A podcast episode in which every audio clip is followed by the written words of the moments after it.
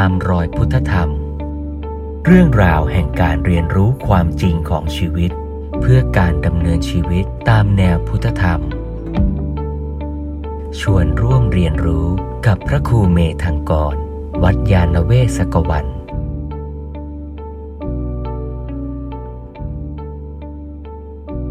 ลองมาดูองค์มรรคที่ประกอบกันในกลุ่มของการพัฒนาจิตมีสาม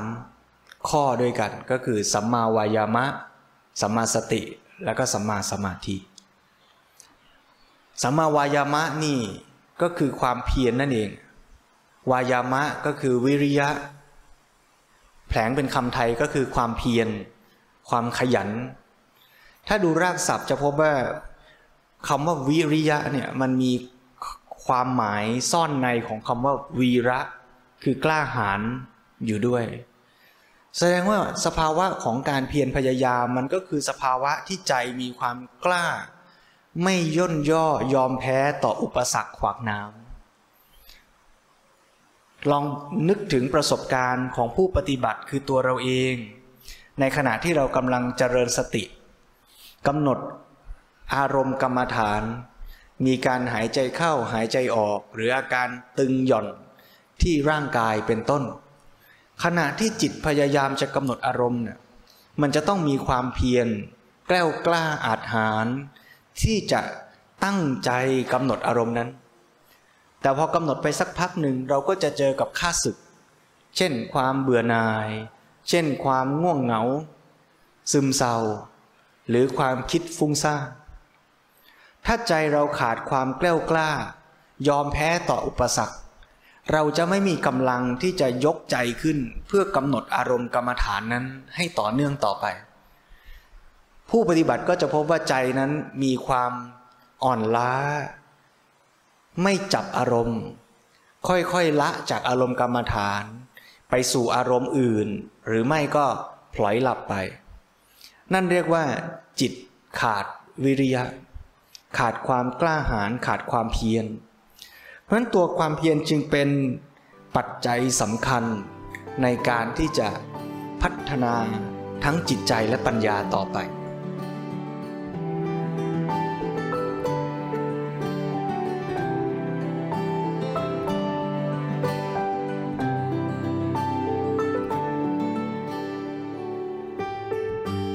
ปในพระสูตรพระพุทธเจ้าตรัสว่าภิกษุทั้งหลายสัมมาวายามะเป็นไฉนนี้เรียกว่าสัมมาวายามะคือภิกษุในธรรมวินัยนี้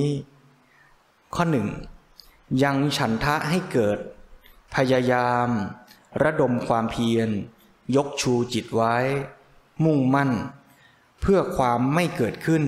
แห่งอกุศลธรรมอันเป็นบาปที่ยังไม่เกิดขึ้น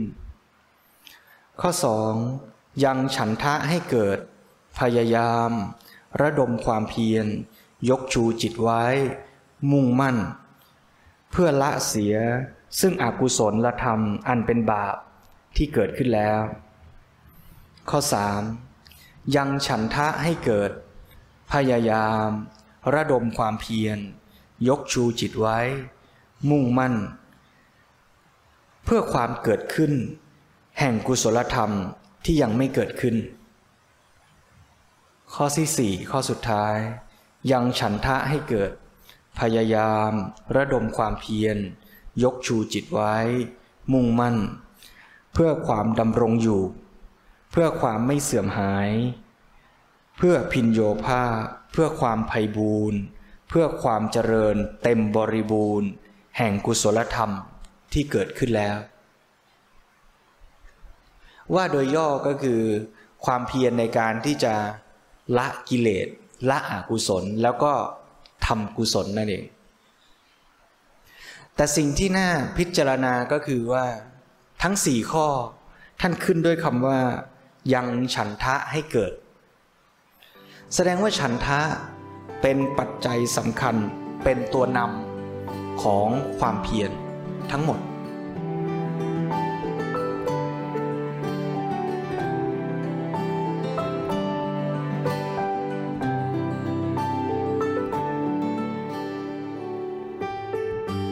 ฉันทะคืออะไร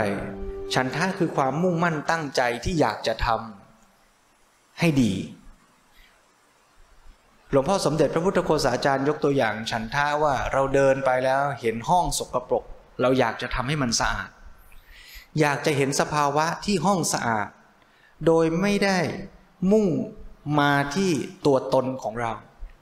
ถ้าเราอยากทำให้ห้องสะอาดเพื่อที่คนจะได้ชื่นชมเราไอ้ตรงอยากให้คนชื่นชมเราน่ะเป็นตัณหาเพราะฉะนั้นลักษณะของฉันทะมันคืออยากให้เกิดสภาวะที่ดีงามตรงตามสภาวะที่ควรเป็นตามธรรมชาติ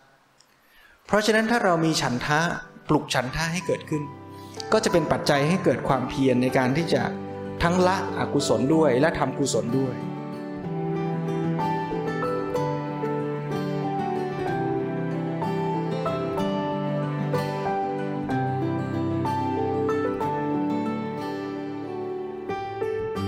ความเพียรที่จำแนกเป็นสี่ข้อเมื่อสักครู่นี้ก็เรียกเป็นหมวดธรรมว่าสัมมัปปทานสี่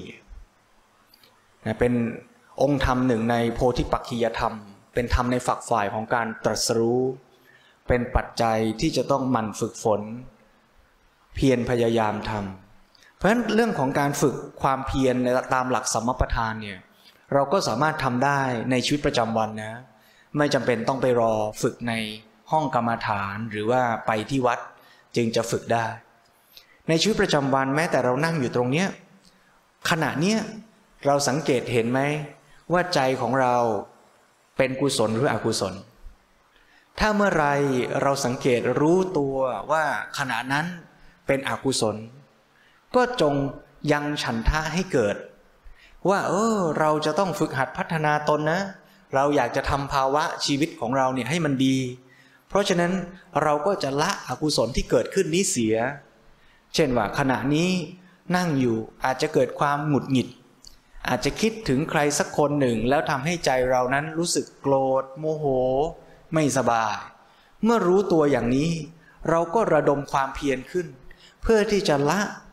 ความคิดปรุงแต่งอย่างนั้นเสียนี่เรียกว่าเราเจริญความเพียรแล้วเมื่อไรก็ตามที่เราจะทำความดีรู้ว่าสิ่งนี้ดีเช่นการมานั่งฟังธรรมในเวลานี้แม้แต่มันก็ยากนะให้นั่งอยู่เฉยๆฟังเสียงที่มันไม่ตื่นเต้นมันไม่หวือหวาเหมือนเราดูหนังดูละครหรือฟังเพลงดนตรีการที่ใจจะอยู่กับอารมณ์ก็ยากหน่อยแต่ด้วยที่เรามีปัญญารู้ว่าการสดับฟังธรรมนั้นอาจจะเป็นประโยชน์น่าจะช่วยเกื้อกูลในการพัฒนาชีวิตของเราได้เราก็เลยยังฉันทะให้เกิดด้วยการเห็นคุณค่าเห็นประโยชน์แล้วก็เลยเร้าความเพียรให้เกิดขึ้นเพื่อที่ความตั้งใจฟังธรรมที่ตอนแรกอาจจะยังน้อยเมื่อเราระดมความเพียรขึ้นความตั้งใจความจดจ่อการคิดพิจารณาตามธรรมก็มีกำลังมากขึ้นธรรมวิจยะก็เข้มแข็งขึ้นอย่างนี้เป็นต้นเพราะฉะนั้นการฝึกเรื่องความเพียรจึงเกิดขึ้นได้ในทุกเวลาทุกสถานที่แล้วถ้าเราฝึกอย่างนี้บ่อยๆพอเราเข้าไปนั่งสมาธิในห้องกรรมฐานจริงๆเราไปเจริญวิปัสสนาจริงจังเมื่อไรเราก็จะมีฐานของใจที่มีความเพียรพลั่งพร้อมที่จะนำมาใช้ในการเจริญวิปัสสนาได้อย่างดีแต่ถ้าในชีวิตประจำวันเราปล่อยให้ความเพียรมันอ่อนล้าลงไปเรื่อยๆจะทำอะไรก็ปล่อยมันไปช่างมันเถอะไม่มีเรี่ยวแรงไม่มีความกล้าหาญที่จะต่อสู้กับกิเลสไม่มีเรี่ยวแรงไม่มีความกล้าที่จะสร้างความดีแล้วพอเราจะไปเจริญวิปัสสนาซึ่งมันต้องสร้างกุศลอย่างเต็มที่ต้องสู้กับกิเลสตัณหาสู้กับนิวรณ์เราจะเอาความกล้าเอาความเพียรแต่ไหนเพราะฉะนั้นก็ต้องหมั่นฝึกฝนสั่งสมกำลังเหมือนกับจะยกกองทัพไปปราบมารก็ต้องซ่องสุมกำลังนะเตรียมไพร่พลให้พร้อมความเพียรก็เป็นไพร่พลเป็นกำลังสำคัญส่วนหนึ่ง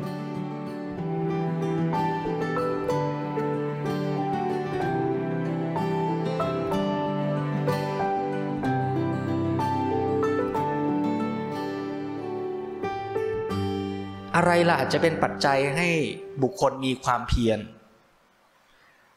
ประธานิยังคะหรือองค์ของผู้มีประธานมีความเพียรสี่อย่างที่ได้ว่าไปมีองค์ประกอบห้าประการหนึ่งก็คือเป็นผู้มีศรัทธาศรัทธาอะไรศรัทธาในการตรัสรู้ของพระสัมมาสัมพุทธเจ้าเรียกว่าตถาคตโพธิศรัทธาและศรัทธาที่ว่านี้ไม่ได้หมายถึงการศรัทธาที่ตัวบุคคลแต่คือการศรัทธาในศักยภาพของมนุษย์ที่สามารถปฏิบัติฝึกตนจนเอาชนะกิเลสได้ซึ่งเราก็เป็นมนุษย์ด้วยเพราะฉะนั้นตถาคตโพธิศรัทธาที่แท้ก็จะต้องย้อนกลับมาที่ตัวเองเมื่อนึกอย่างนี้จิตใจก็แกล้วกล้าอาจหาญฮึกเหิมว่าเราก็เป็นมนุษย์เหมือนอย่างพระพุทธเจ้าเพราะฉะนั้นถ้าเราฝึกฝนพัฒนาเราก็ย่อมมีโอกาสที่จะเป็นอิสระจากกิเลสได้เพราะฉะนั้นเมื่อนึกได้ถึงศักยภาพของตนก็จะไม่ดูแคลนตนเองไม่คิดว่าทำไปก็เท่านั้นไม่คิดว่าทำไปก็คงไม่มีประโยชน์อะไรแต่คนที่มีตถาคตโพธิศรัทธาที่แท้ก็จะมีกำลังเข้มแข็งและเตือนตัวเองว่าเราจะต้องฝึกให้เต็มที่ให้สมกับที่ได้เกิดมาเป็นมนุษย์เกิดมามีศักยภาพที่จะสามารถปฏิบัติตามอย่างพระสัมมาสัมพุทธเจ้าได้นี่เรียกว่ามีศรัทธาเข้มแข็งเป็นปัจจัยให้เกิดความเพียรปัจจัยประการที่สองก็คือเป็นผู้มีอาพาธน้อยมีร่างกายแข็งแรงมีการเผาผลาญอาหารพอเหมาะพอสมก็จะทำให้มีภาวะทางกายที่พร้อมที่จะระดมความเพียรในการที่จะฝึกหัดปฏิบัติทำความดีละกิเลสประการที่สามเป็นผู้ไม่โอ้อวดไม่มีมายาเป็นผู้เปิดเผยตัวตามเป็นจริงทั้งในพระศาสดาทั้งในเพื่อนพรหมจารีผู้เป็นวินยูชนก็คือแปลว่าเราไม่ต้องเสียพลังชีวิตไปกับการเก็บงำความผิดของตัวเราแต่เราสามารถเปิดเผยต่อครูบาอาจารย์ต่อกัลยาณมิตรเพื่อที่จะให้บุคคลเหล่านั้นแหละเป็นผู้ช่วยเหลือในการที่จะทำให้เราสามารถเปลี่ยนแปลงแก้ไขตัวเราเองได้เมื่อไรก็ตามที่เรามีความผิดพลาดอยู่ในชีวิตในตัวในใจของเราแล้วเราเก็บงำไว้เราก็จะทุ่มเทกำลังในการที่จะเก็บซ่อนความผิดพลาดนั้นแล้วเมื่อเราจะแก้ไขทำให้ดีขึ้นเราก็รู้สึกละอายแก่ใจกลายเป็นว่าเมื่อนึกถึงครั้งใดก็หดหู่จิตใจก็เกิดความไม่สบายใจเกิดความขัดข้องที่จะปรับปรุงเปลี่ยนแปลงตัวเองแต่ถ้าเราได้เปิดเผยต่อครูบาอาจารย์เป็นผู้ที่ไม่ต้องหลบหลบซ่อนๆเราก็จะยอมรับความผิดด้วยใจบริสุทธิ์แล้วเราก็จะได้ตั้งใจเปลี่ยนแปลงพัฒนาตนเองให้ดีขึ้นวันก่อนอาตมาได้ไปร่วมกิจกรรมของพระที่ท่านศึกษานักธรรมท่านเรียนวิชาหนึ่งชื่อวิชาอนุพุทธประวัติไม่รู้ว่ามีท่านใดในที่นี้เคยเรียนธรรมศึกษาหรือนักธรรมชั้นโทไหมวิชาอนุพุทธะเนี่ยท่านเรียนเรื่องราวเกี่ยวกับพระอริยสาวกในครั้งพุทธกาลนะที่เป็นมหาสาวกองค์สำคัญสำคัญแปดสิบรูปที่เราเรียกกันว่าอสีติมหาสาวกพอไปเรียนนี่ก็จะพบว่าอริยสาวกหลายหลายรูป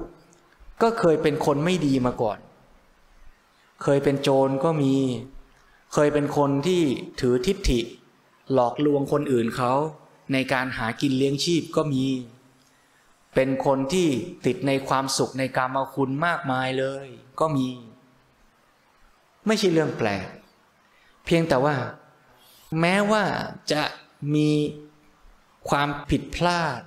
หรือมีอกุศลมาอย่างไรก็ตามถ้าได้ตั้งใจฝึกหัดพัฒนาชีวิตได้ปฏิบัติธรรมถูกต้องก็สามารถละกิเลสได้ในที่สุดอดีตจะเป็นยังไงก็แล้วแต่แต่เมื่อละกิเลสได้สิ้นเชิงเมื่อนั้นก็เป็นอิสระเป็นพระอรหันต์ได้พอเห็นแง่มุมนี้ก็กลับมามองชีวิตตัวเองว่าโอ้เกิดกำลังใจ เพราะชีวิตเราเองที่ผ่านมาแม้ตัวอาตมาผู้พูดก็มีอดีตทุกคนก็มีอดีตและเราก็สามารถจะค้นพบได้ไม่ยากหรอกว่าอดีตของเรานั้นก็เคยผิดพลาดมาบ้างเคยกระทำการไม่ดีเคยผิดพลาด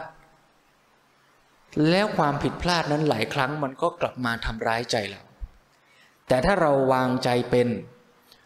เราตั้งใจถูกเราก็จะเรียนรู้จากอดีตที่ผิดพลาดเราก็จะกล้าเปิดเผยยอมรับความผิดนั้นแม้จะเป็นความผิดเล็กๆน้อยๆเมื่อเรายอมรับได้ด้วยความเต็มอกเต็มใจเราก็จะเป็นอิสระเราก็จะสามารถเริ่มต้นใหม่ beginning anew เริ่มต้นใหม่ในทุกขณะของชีวิตเหมือนเวลาเรานั่งกรรมฐานแล้วรู้ตัวว่าเผลอเคยหงุดหงิดตัวเองไหมว่าเผลอปัดโทอุตส่าห์ตั้งใจดูสิเผลออีกแล้วแล้วก็ไปเสียพลังกับการหงุดหงิดไอ้ที่เผลอเมื่อกี้ไปอีกหลายลมหายใจเลยทีเดียวแต่ถ้าผู้ปฏิบัติยอมรับได้อย่างบริสุทธิ์ใจว่าเออเราเผลอนะกำหนดรู้อาการเผลอนั้นซะแล้วก็กลับมาตั้งใจใหม่เริ่มต้นใหม่เสมอทุกขณะของการปฏิบัติก็ไม่ต้องไปพะวักพะวงถึงสิ่งที่ล่วงไปแล้วรู้ตามเป็นจริงแล้วก็เริ่มต้นใหม่ให้เป็นกุศลให้มีสติการพัฒนาก็จะเกิดขึ้นประการที่สี่เป็นผู้ระดมความเพียรเพื่อละอกุศลและยังกุศลให้ถึงพร้อมมีความเข้มแข็งบากบั่นมั่นคงไม่ทอดทุระในกุศลธรรมทั้งหลายทอดทุระนี่น่ากลัวนะโยมเนาะการที่รู้สึกว่าโอ้กุศลมันยากไม่ต้องไปทำมันหรอกเดี๋ยวค่อยทำก็ได้อย่าไปทำมันเลยอาการเหมือนเวลาเราตั้งใจจะออกกำลังกายแล้วเราก็ผลัดวันประกันพรุ่งเอาไว้ก่อนเหมือนที่เราตั้งใจว่าจะทำความดีแล้วเราก็บอกว่าเดี๋ยวเดี๋ยวค่อยทำก็ได้เมื่อไรก็ตามที่เราไม่เอาใจใส่ไม่จริงจังกับการทำความดีเราก็จะยิ่งห่างไกลจากการทำความดีไปมากขึ้นมากขึ้นประการสุดท้ายก็คือเป็นผู้มีปัญญาประกอบด้วยปัญญาอย่างอริยะที่ยังถึงความเกิดขึ้นและความดับสลายชำแรกกิเลสได้อันให้ถึงความสิ้นทุกข์โดยชอบเพราะฉะนั้นยิ่งมีปัญญารู้ชัดตามเป็นจริงมากขึ้นเท่าไหร่ก็จะยิ่งทำให้มีความเพียรในการที่จะปฏิบัติเพื่อพ้นจากทุกข์มากขึ้นเท่านั้นคนที่ไม่มีปัญญาก็จะลุ่มหลงคิดว่าสภาวะที่เป็นอยู่นั่นน่ะดีแล้วการที่เราใช้ชีวิตตะเกียกตะกายวิ่งหาความสุขที่ได้จากกามคุณอารมณ์มาสนองตัณหาเป็นครั้งครั้งคราวคราวนั่นแหละคือชีวิตที่สุขสุดยอดแล้วแต่เมื่อมีปัญญาค่อยๆรู้ชัดว่าความสุขเช่นนั้นหาได้มีค่ายั่งยืนจริงจังคู่ควรแก่ชีวิตไม่เมื่อมีปัญญาค่อยๆรู้ชัดว่าสุขทุกข์เช่นนั้นเกิดขึ้นแล้วก็ดับไปไม่ได้เป็นอะไรแก่ชีวิตเรานักหนาสิ่งสำคัญมากกว่าสุขทุกข์คือกุศลอกุศลคือความดีงามที่ควรกระทำบำเพ็ญสร้างประโยชน์แก่ตนและผู้อื่นต่างหากเมื่อรู้ความจริงอย่างนี้ชัดขึ้นเท่าไรก็จะยิ่งทำให้เกิดความเพียรที่อยากจะทำความดีอยากจะปฏิบัติธรรมมากขึ้นเท่านั้นเพราะฉะนั้นผู้ปฏิบัติที่รู้หรือสร้างเหตุปัจจัยได้อย่างนี้ก็จะสามารถสร้างความเพียรให้เกิดขึ้นได้มากขึ้นมากขึ้น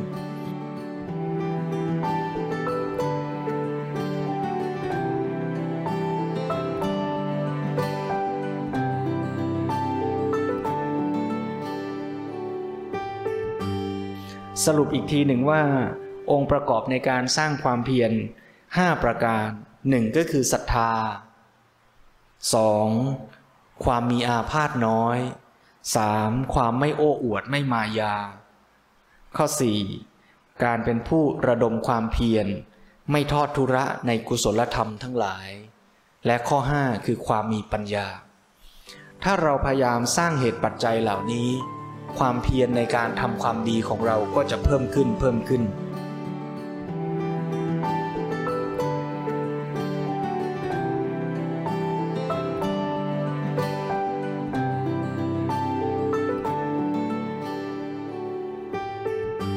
ความเพียร นั้นเป็นสิ่งสำคัญในการที่จะฝึกเจริญสติฝึกสมาธิต่อไปการฝึกเจริญสติก็ต้องใช้ความเพียรเป็นบาดฐานอย่างในอานาปานสติสูตรที่พูดถึงการฝึกสติโดยการดูลมหายใจก็มีการกล่าวถึงความเพียรเป็นบาดฐานเป็นปัจจัยสำคัญดังตัวอย่างในพระสูตรที่พระพุทธเจ้าตรัสว่าดูก่อนภิกษุทั้งหลายย่อมมีภิกษุในภิกษุสงฆ์นี้ที่เป็นผู้ประกอบความเพียรในอันเจริญสัมมัปปทานสี่อยู่แม้ภิกษุเช่นนี้ในหมู่ภิกษุก็มีอยู่ในหมู่ภิกษุนี้มีผู้ประกอบความเพียรเจริญอิทธิบาทสี่มีผู้ประกอบความเพียรในการเจริญอินทรีย์ห้ามีผู้ประกอบความเพียรในการเจริญพละห้ามีผู้ประกอบความเพียรในการเจริญโพชฌงค์เจ็ดมีผู้ประกอบความเพียรในการเจริญมรรคมีองค์แปดมีผู้ประกอบความเพียรในการเจริญเมตตากรุณามุทิตาอุเบกขาอสุภสัญญาอนิจจสัญญามีผู้ประกอบความเพียรในการเจริญอานาปานสติอยู่ภิกษุทั้งหลายอานาปานสติอันภิกษุเจริญแล้วทำให้มากแล้วย่อมมีผลมากมีอานิสงส์มากนี่เป็นตัวอย่างว่าการที่จะเจริญคุณธรรมทั้งหลายการจะเจริญโพธิปักขิยธรรมเป็นต้นก็ต้องอาศัยความเพียรในการที่จะยังกุศลเหล่านั้นให้เกิดขึ้นแม้ในมหาสติปัฏฐานสูตรที่เป็นพระสูตรสำคัญที่แสดงถึงแนวทางการปฏิบัติเพื่อฝึกเจริญสติเป็นบาดฐานในการเจริญวิปัสสนาเพื่อให้เกิดปัญญาในการที่จะละกิเลสสิ้นเชิงในการเจริญสติตามหลักในมหาสติปัฏฐานสูตรนั้นก็มีความเพียรเป็นตัวหลักเช่นกันดังพุทธพจน์ว่าอิทะภิกขเวภิกขุกายเยกายานุปัสสีวิหรติอาตาปีสัมปชาโนสติมาวินัยะโลเกอภิชฌาโทมนัสสังและพระพุทธเจ้าก็ตัดในหมวดเวทนาจิตธรรมต่อไปในทำนองเดียวกันแปลความว่าดูก่อนภิกษุทั้งหลายภิกษุในธรรมวินัยนี้พิจารณาเห็นกายในกายอยู่มีความเพียรมีสัมปชัญญะมีสติกำจัดอภิชฌาและโทมนัสในโลกเสียได้แล้วก็มีความเพียรเห็นเวทนาในเวทนาเห็นจิตในจิตเห็นธรรมในธรรมคำว่าอาตาปีก็คือมีความเพียรนั่นเองแปลว่าบุคคลจะยังสติให้พิจารณากายเวทนาจิตธรรมได้ก็ต้องอาศัยจิตที่มีความเพียร นั่นเองเพราะฉะนั้นพิเคความเพียรจึงเป็นหัวใจสำคัญและเดี๋ยวเราจะกลับมาคุยกันว่าเราจะระดมความเพียรเพื่อฝึกให้มีสติสติคืออะไรและเอาไปใช้อย่างไรสติในความหมายที่เป็นเครื่องมือในการเจริญสมถกรรมฐานด้วยสติเป็นเครื่องมือเป็นบาดฐานในการเจริญวิปัสสนากรรมฐานด้วยและสติก็เป็นเหมือนรอยเท้าช้างที่คลุมเอาความสำคัญของธรรมะทั้งหมดคือการไม่ประมาทอยู่กับปัจจุบันขณะเพราะฉะนั้นในเช้าวันนี้ที่ได้บอกเล่าสู่ญาติโยมก็เป็นเรื่องของความเพียรคือองค์มรรคข้อหนึ่งในมรรคมีองค์แปดคือสัมมาวายามะที่เป็นบาดฐานสำคัญในการที่จะได้ฝึกเจริญสติต่อไป